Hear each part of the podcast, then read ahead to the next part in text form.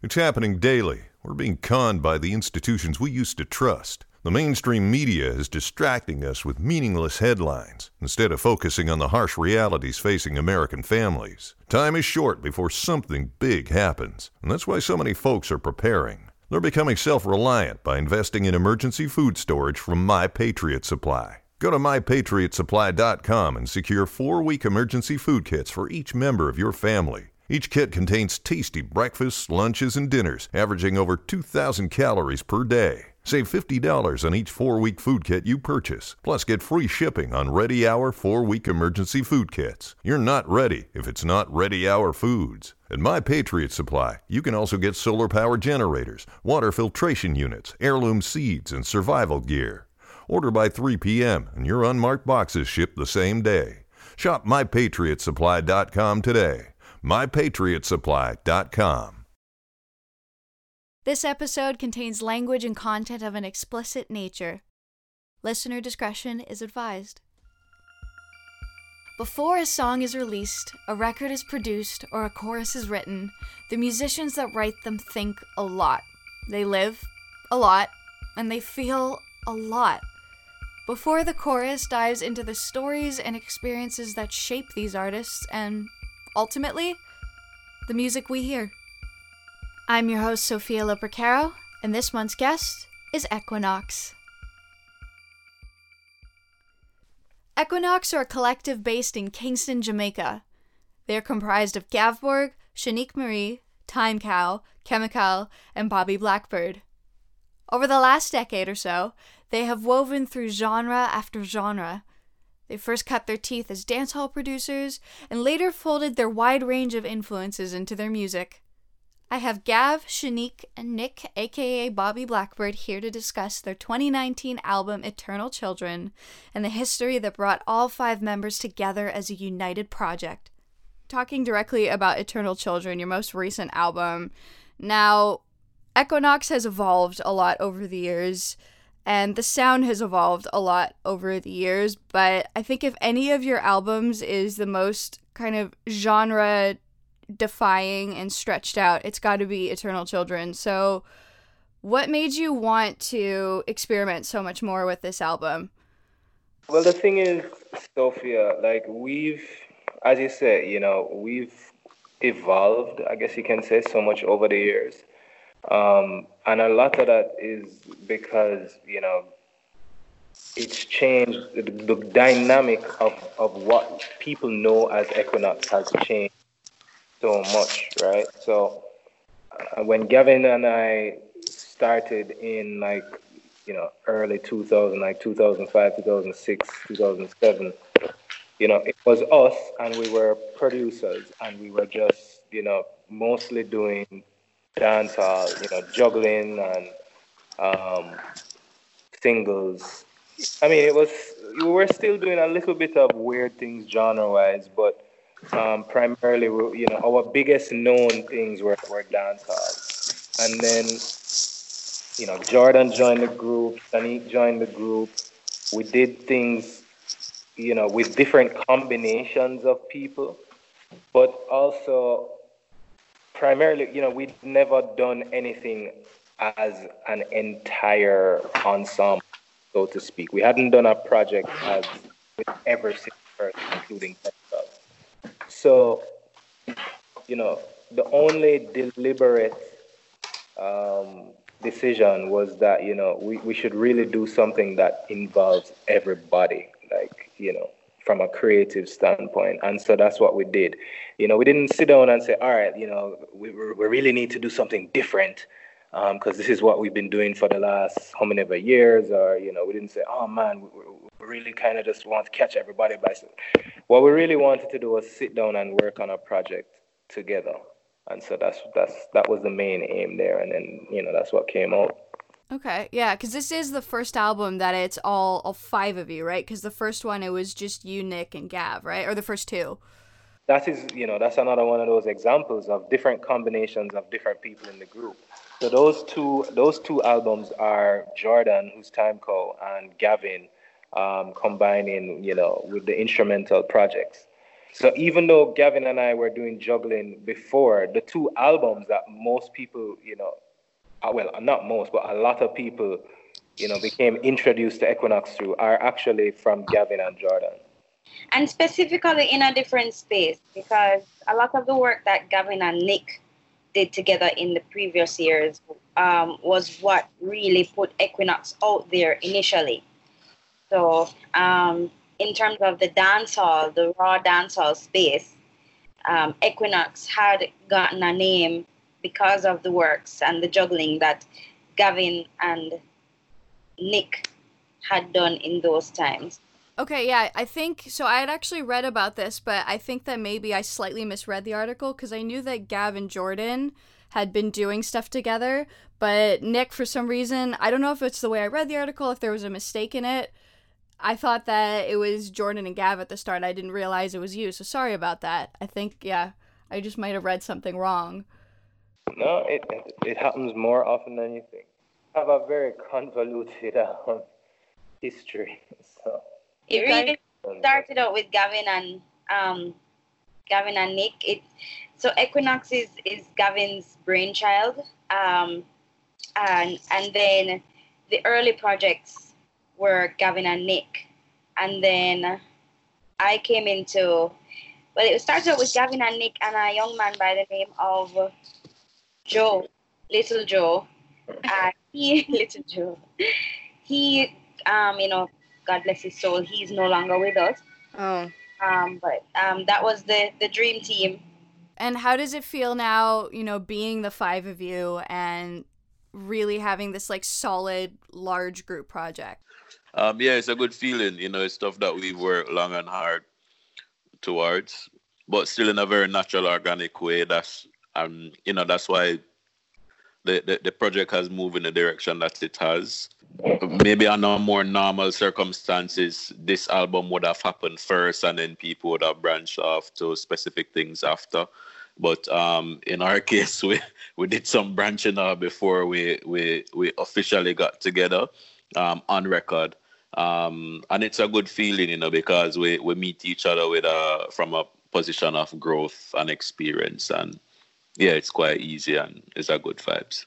Yeah, I actually kind of like that. It's like you guys got to each find your individual identities first and then come together rather than you know, like I'm thinking of like the internet, for example, who I don't know their history perfectly, but you know, I listened to each of their solo projects and they seem to, I guess, come after rather than before. I actually didn't know that they had individual projects. Oh yeah, like Matt Martians has an amazing album called The Drum Chord Theory, which by the way I think you guys would really really like, so you should check it out. Because they also have really like wonky production and all kinds of like really trippy, vibey stuff. So there's a word that I've heard you guys mention a lot, both here and in other interviews. Like I was watching you guys' Red Bull talk a little while ago, and you talk about things happening organically. Like is planning ever something that's part of your process or is it really like let's just come together and feel this out and see what see what happens? For us i mean there is some amount of planning but i feel like a lot of it we've been we've been very fortunate that a lot of things tend to fall into place very naturally. Um, so uh, we'll we'll have an idea or we'll have a concept and we'll throw it out there, we'll discuss it. You know, it's never easy trying to organize things with several human beings um, in terms of personality and, and availability and stuff like that. It, it, it can be very technical, but so far things have been so natural for us. I guess that's why we keep using the term organic. Things have been so natural for us that we we plan things and then things just fall into place. I don't know if the guys agree, but I think I think that's kind of how I see it in terms of how things have been executed for us. I think about it in two very different ways. I think we could use more planning. Um, musically, I don't think we plan. Musically, you know, we have loose concepts that, you know, depending on who is pulling in one direction or the other. Um, you know, one person might have a more clear idea about what they want to do. Um, but for a lot of you know eternal children, for example, um, you know, it's really just a matter of one person going, "Hey, I have an idea. Like, do something on this, or do something with this." Um, let me hear what you how you interpret this and you know we kind of just do a little bit of patchwork in terms of piecing together everybody's ideas into one song. You know usually with with each project there's somebody who is more um, has a vision that that everybody is working with. And then in some you know we're all over the place. Now as far as organizationally like you know the after the music um, you know, we try to, you know, we do try to plan um, a lot more things, but to be to be honest, like a lot of it is serendipity. We we could definitely use some more planning where where that's concerned, but musically, I don't think we plan that much. You know, we kind of just decide that okay, all right, we're gonna do something. Like that's the that's the plan. That's the beginning of the plan, and then we'll see what happens from there afterwards. Okay.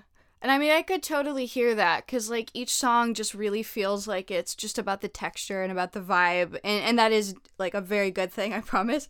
The one song that I find stands out a little bit, and I'm kind of curious about the story behind that, is Brooklyn. And I think the reason that it stands out for me is that um, I was in New York City the same time that you guys were back in December. And I remember walking around Brooklyn a lot and, you know, finding it very, like, I don't know, not the most friendly place and just very industrial and kind of cold and lonely. And whenever I listen to Brooklyn, it really has that feeling for me, like that, just that refrain, ain't no shook hands in Brooklyn.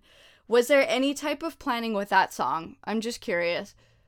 Uh, so I guess Gavin and I will answer that one, but I, w- I want to hear what Gavin says first, because all right, yeah, let me let me not let me not jump the gun. I've been talking a lot. Gavin, I want to hear what you said first. Yeah, so Brooklyn. Um, I I was in Brooklyn for.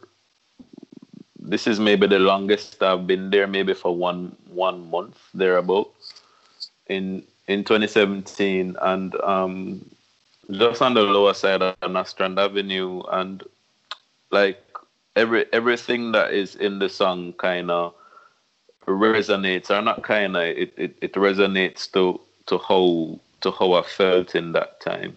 You know, um, when we released the song, a lot of people that I know personally that live in other parts of Brooklyn were like saying, "Oh, that's not true." You know, Brooklyn is so like, you know, it's kind of like everybody kind of like multicultural and everybody's kind of cool with each other and all of that. And you know, that might be true to some parts, but you know, in other parts of Brooklyn where where I was, you know, that definitely wasn't the case you know and i found out that by by just being my by just be myself. I like to walk about a lot um, when I'm in some cities. And, um, you know, I would just go sit in a barber shop, let's say, and I would just have a trim, you know, and people kind of look at me funny. Um, and I'm like, oh, you know, maybe I'm just a new kid on the block. But, you know, little do I know that it's kind of weird for a Jamaican dude to, tri- to, to get a trim in a Trinidadian barber shop or a Dominican barbershop, you know, and, and I, I didn't really I didn't really know that until like I go home and I talk to my auntie and I'm like, hey, you know, went to the barber today and she's like, which one did you go to? I'm like, oh, just the one on such and such and she's like, the Trini shop? I'm like, yeah. Uh, she's like, oh wow, how was that? you know, I was like, oh, so it's a thing you know so i mean there's a lot of different people living there you know but uh, sometimes they, they really just don't meet you know and I, and I, and I, and I got to find that out a lot by i guess by where i was staying. And and i think nick i i i, I, I get the vibe. I, I mean we've never like spoken about it in great detail but just from just from the, the parts of the song that he wrote uh, i get the feeling that it was similar for him um, but yeah, that that's to me that's how the song came about. You know, just like walking around in them parts of Brooklyn, and um, the lyrics just coming just come into my head, and you know, Nick and I linked up with Shanique, and and everybody seemed to you know resonate the same way. I mean, we've never we've never had a full conversation about it. Um, the music just came, you know, the lyrics came, and we recorded the song. Okay. No, that's it's really interesting hearing you say that. And I mean, I can't speak for the same experiences, but having lived in London, which is another big city, like it does kind of have that feeling of like nobody really just goes up and talks to each other. And and that's and that's a good reason why I, wanted Gav to talk first because it's funny because our experiences are so similar um, with Brooklyn. Um, I'm very much the same, you know. Like I, I, have even before I got to New York, you know, I was already in love with New York. You know, everybody kind of loves the, the, the, the anticipation of you know the Big Apple. And, and I remember the first time staying in Brooklyn, the second time staying in Brooklyn, um, for about the same length of time as well. You know, I too love to just walk up and down. Like my, I stayed with my aunt as well, um, and you know, she was like, she was she was amazed. She was you know kind of like, why would you just buy an unlimited metro? Like you don't know where you're going, you don't know anywhere. I don't know. I'm just like going all over the place, you know.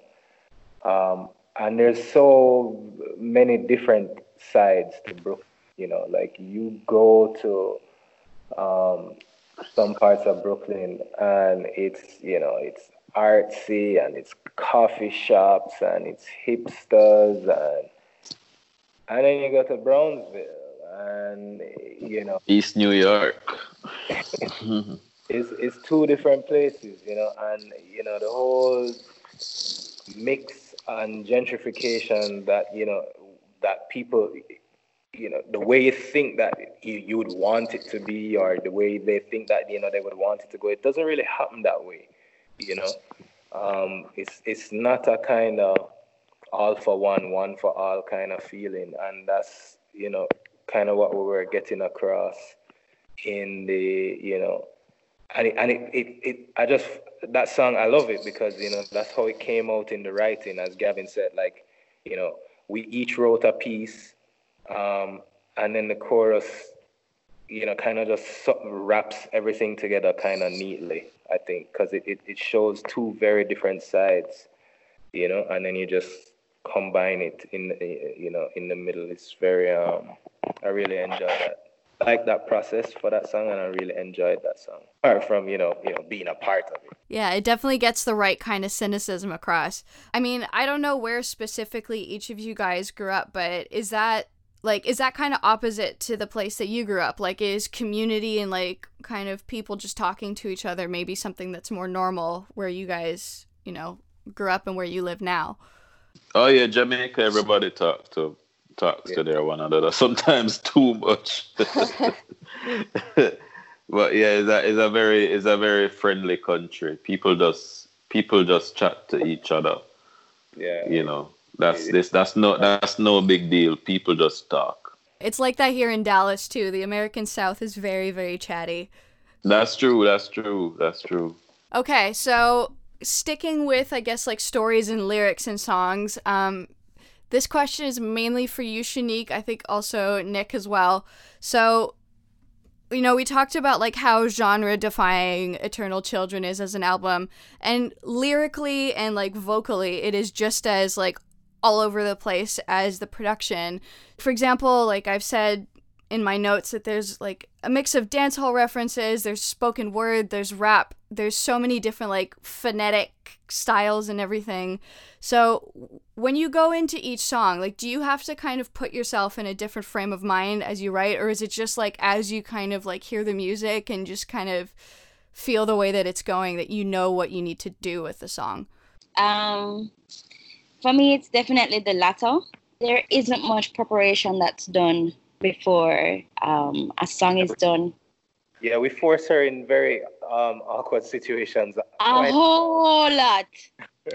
I literally just have to fall into place. um, but when we hear the music, most songs are written just based on what the music evokes um, and what we feel. Like for me, with recording, as Nick said, sometimes I'll get directive from Gavin or Nick as to the kind of vibe or energy that we want for a specific song. And I just make it happen, really, literally.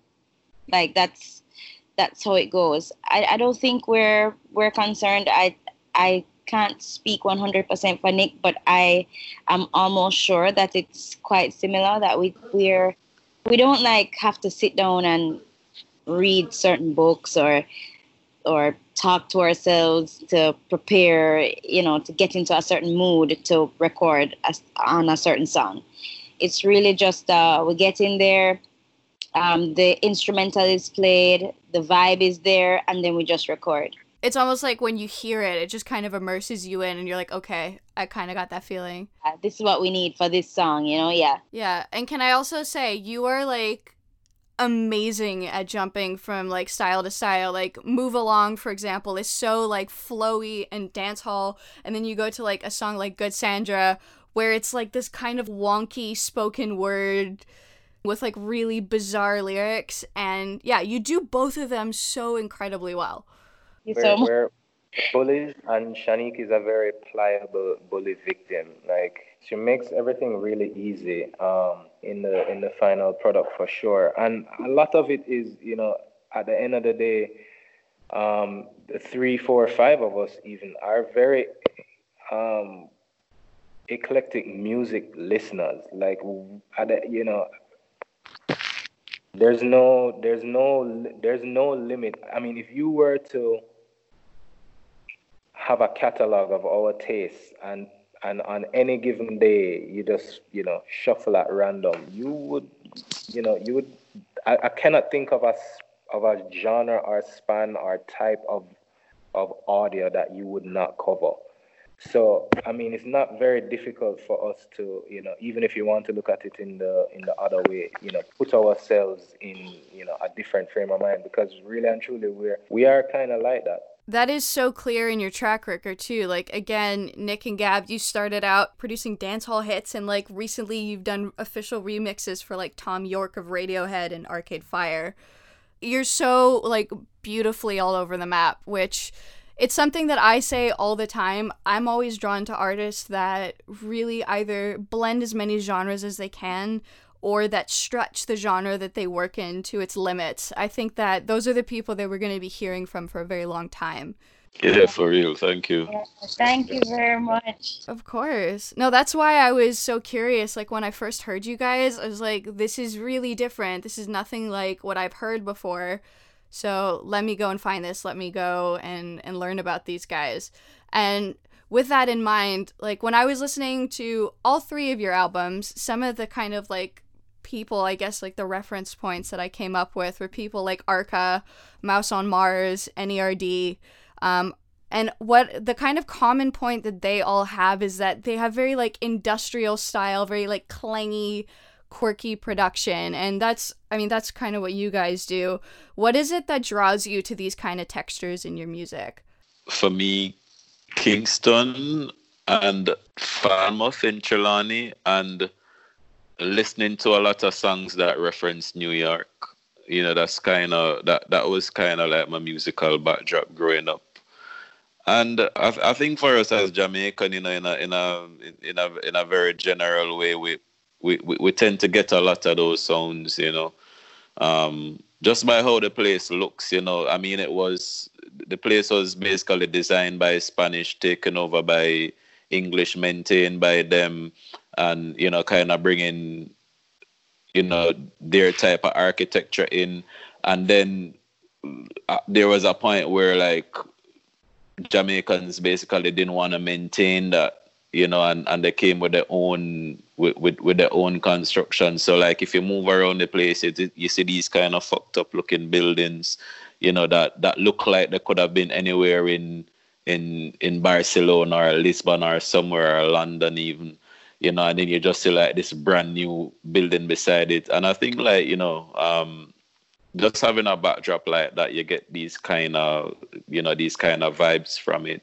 You know, but still in a very, in a different way than, I don't know, than a youth in London would get it, you know, just for maybe for simple things, you know, we, we still have the beach nearby and stuff like that you know so it's, it's a it's a bit of a mix you know and i find that has definitely resu- um influenced me um, in the earlier days and still now.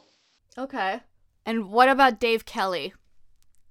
Uh, that that that that was That was my that was my idol growing up, you know. that, that was my idol growing up, Dave Kelly. Um, I saw him once. I'm I'm, I'm kind of upset that I saw him, you know, because he was kind of maintaining this thing where he didn't have any photographs.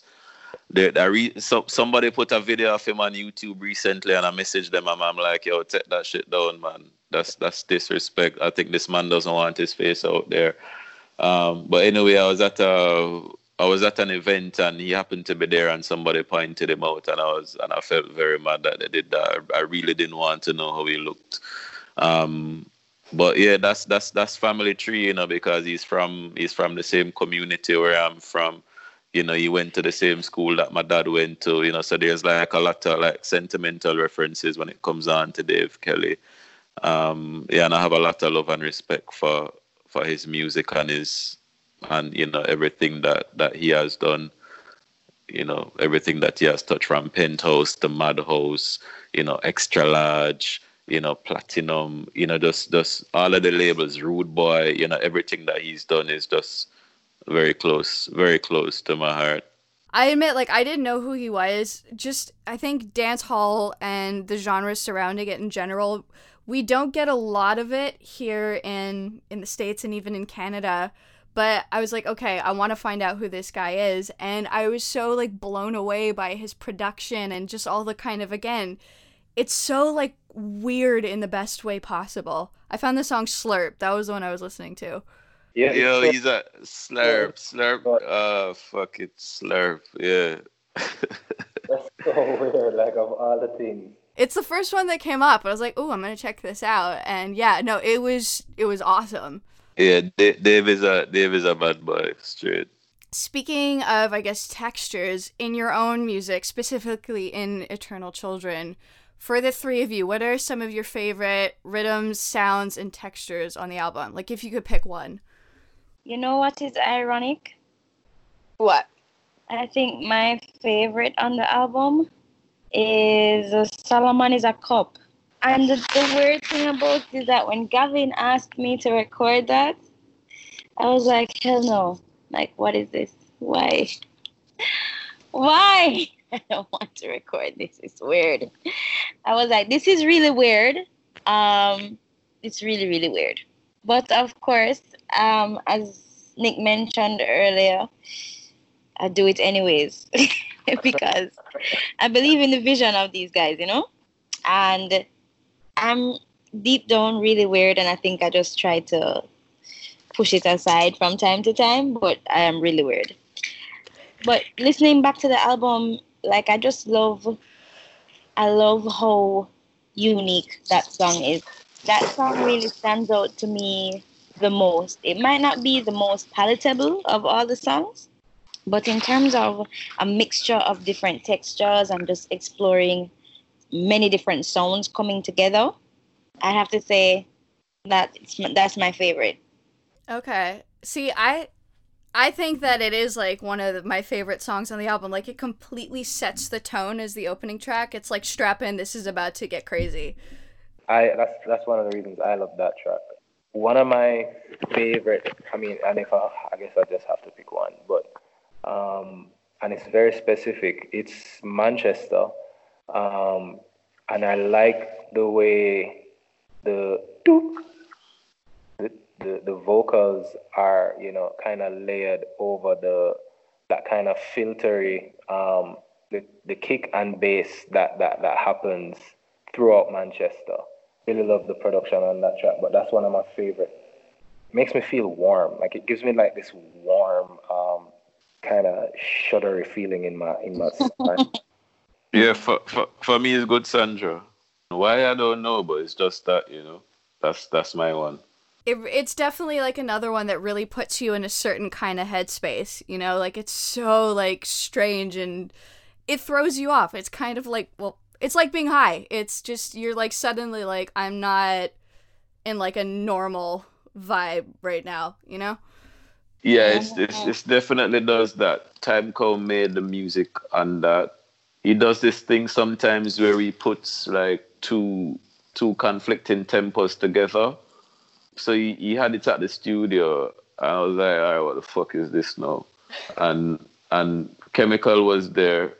Kemikal was there, and like Kemikal was like, you know, turn that off, you know, like like play play something else, you know, because if you if you're not if you're not quite sure like like where to meet it, you know, you'll kind of get confused because it, it it has like two two different timings going on in it, you know. And I was like, no, so I I I I, I, I was able to like block out one of the times, and and just listen to one time, and and you know this this kind of little chant came up and you know Kemikal like got it right away and then he just jumped on it. But then how it how it all came together was just magic you know like shanique came like like right after that and then she just came with that thing and then you know it, it just unfolded in a very special way you know. But it's definitely one of them ones where you know this this this often happens to us where we might play we might play a instrumental for a vocalist and and they'll just not know what to do with it, you know. Mm. Um, but fortunately, that was one of the ones that that that survived that that phase. But mm. yeah, I, I, I just really love it. Like all of the tunes on the album are very special to me, but um, that one stays with me a lot. You know, thinking of that, I think Good Sandra it sort of encapsulates encapsulates one of my other favorite things about certain songs are ones that are just completely immersive and like force you to kind of shift into like whatever world they've created. Like I like I don't d- smoke anything or whatever. I kind of rely on music to be the thing that sort of like allows me to kind of go into another space. And when a song is done really, really well, it can do that. And I think that Good Sandra is a really good example of that. Oh, uh, see. See, thank you. It's like if you just fully give yourself to the music, it's just like, okay. Again, I can't quite find the exact right words for it, but you just kind of feel different once you just give in. Amen. Yeah. Yeah, I think this is the kind of note that I want to end on, but even as like Equiknoxx has grown and changed and added members and, you know, done different projects over the years, what do you think is the the kind of key feature or ethos that has carried through the project from start to finish? Well, I think some of the key things that really that laid the foundation for um, group gonna sound cheesy, but a shared passion and love for for music and and by extension love for each other it's that care because we all we all listen to different genres. We all grew up in different, um, you know, with different backgrounds and and have gone through different experiences. Uh, but much of what keeps us, you know, together is our our love for music and appreciation for the talent that each one of us brings to the table. And we've managed to use that to to fuel a lot of the work that we've put out and the support for each other. And I think that's that's really major for me um, in this group. A lot of people who have been around us see that um, we, we argue like siblings. Um, we get on each other's last nerves all the time. Um, but at the end of the day, we, we're there for each other we help each other with each other's projects. And i think that's just because of the love that we share amongst us as a family. That's interesting. Um, are you tearing up shan? No i'm not. I was going to say something very similar you know. Um, we definitely i think we all have a little bit of obsession where it comes to expressing our ideas and finding our really wanting to execute the things that we, you know, what we imagine. So, you know, when people get an idea like really hooked in their head, we all become like really obsessed with wanting to to get it out, and we appreciate, you know, each other's, you know, that same obsession in each other, and so we'll we'll do what we can to, you know, really help that thing to, to be manifested, whatever it is. Well, it's definitely felt throughout the music. It's such a like I think one of you guys at the beginning of this used the word patchwork and It's it's very seamlessly stitched together with a lot of love. The cover is fabric, so it literally is stitched together. The album cover is is actually fabric, is burlap. So that's that makes perfect sense. Oh, did you guys like actually have someone stitch like stitch that together and then photograph it, or is it digital?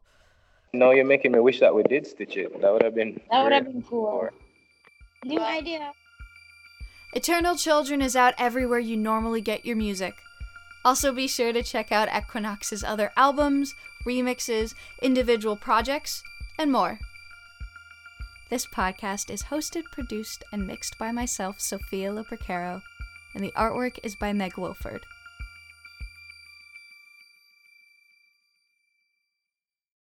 Lucky Land slots, you can get lucky just about anywhere. Dearly beloved, we are gathered here today to.